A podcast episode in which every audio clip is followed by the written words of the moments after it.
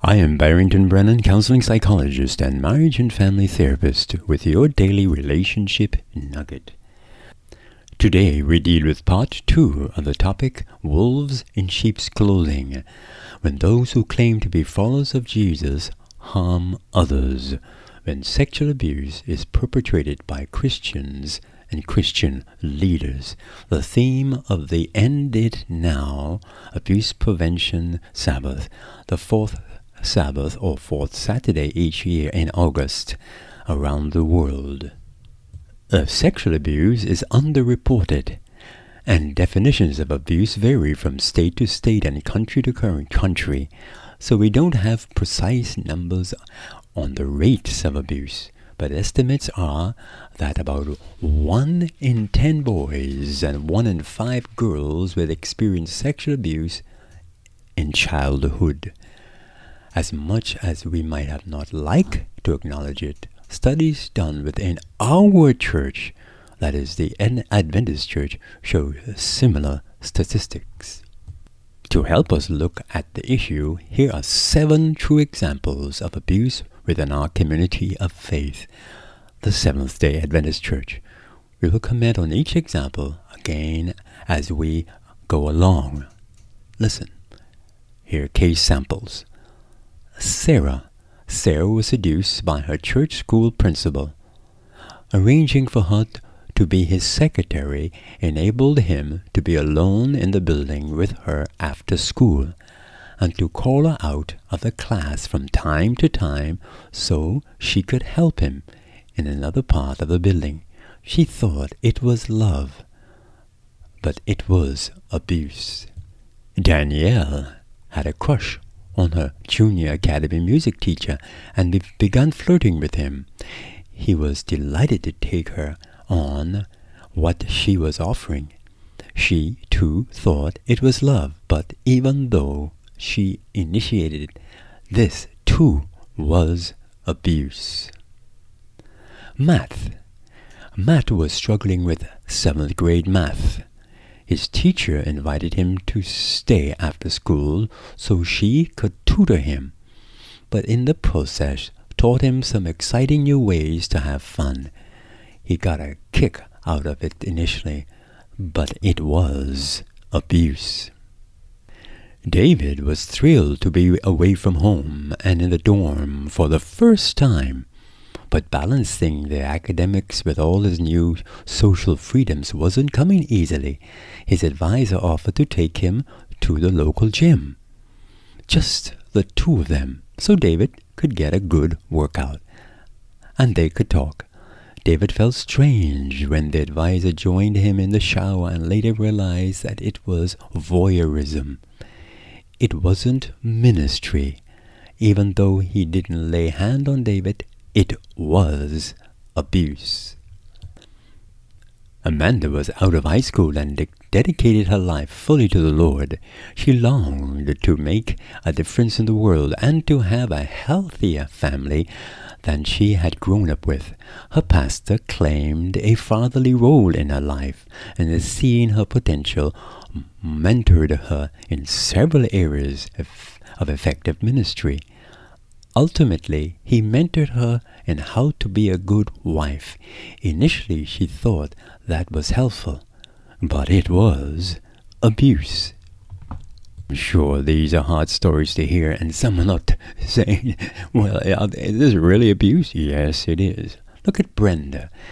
Brenda was miserable in her marriage. Her husband was dismissive of her, and in a multitude of ways made her feel inadequate and useless, even invisible.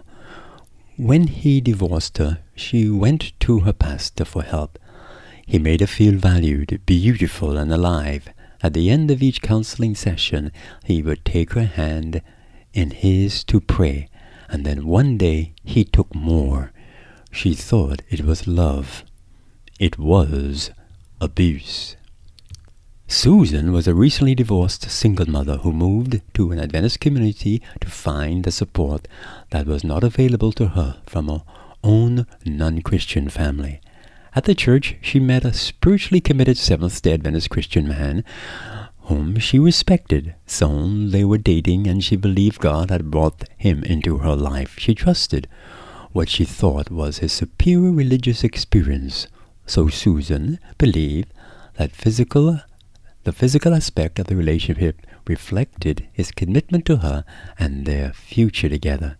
She felt betrayed both by him and by God when she decided that the relationship was not working for him. That is, he decided that. In taking advantage of her as he did, he had abused her. You know, often we think that abuse involves violence, but none of these cases includes violence. None of them indicate that the victim resisted the abuse or reached out for help. At the time it was happening, none of them even recognized it was abuse. Yet because of the power of differential that existed in each case and the inability to give meaningful consent, each one was violated. Abuse is when an individual uses power or influence to take advantage of a vulnerable individual. The power and influence could have been used to bless the other person, but it was abused for selfish pleasure.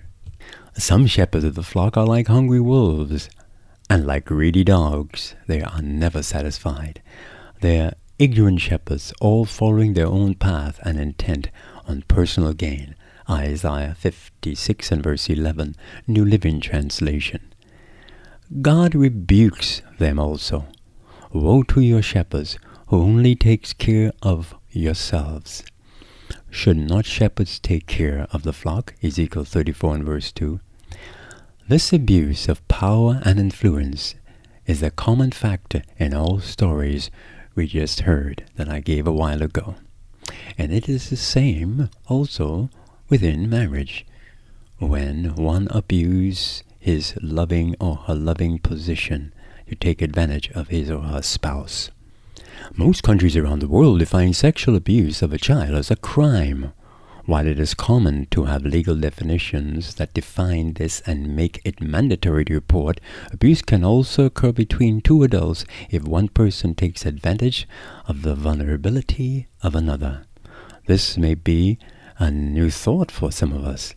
But as Christians, the bar we set in defining abuse should be higher than the bar we set in the world. Just as Jesus raised the bar for adultery and divorce in the Jewish practice of his time, Matthew 19 8 to 9. Victims of sexual abuse are sometimes told, Oh, it's not like he hurt you. You're not black and blue or anything. In fact, you enjoyed it. So what are you complaining about? You're fine. Get over it. End of quote. But victims do receive black and blue marks on the soul, and it turns out on nearly every aspect of the person's future, including their future health. Research shows that all types of child abuse have the potential to damage the developing brain of children predisposing them to lifelong mental and physical health concerns and increasing the risk of all kinds of problems social, emotional, behavioral, and academic.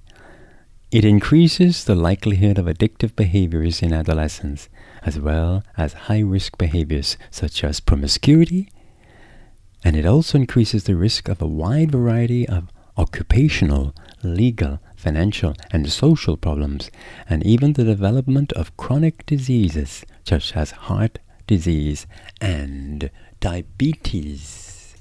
I hope you're understanding why I'm reading excerpts from this sermon, Wolves in Sheep's Clothing.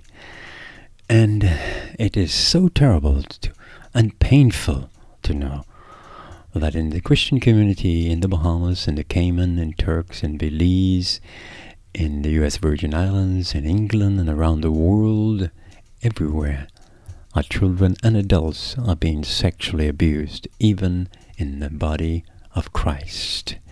And if you're listening and you need help, there is help for you.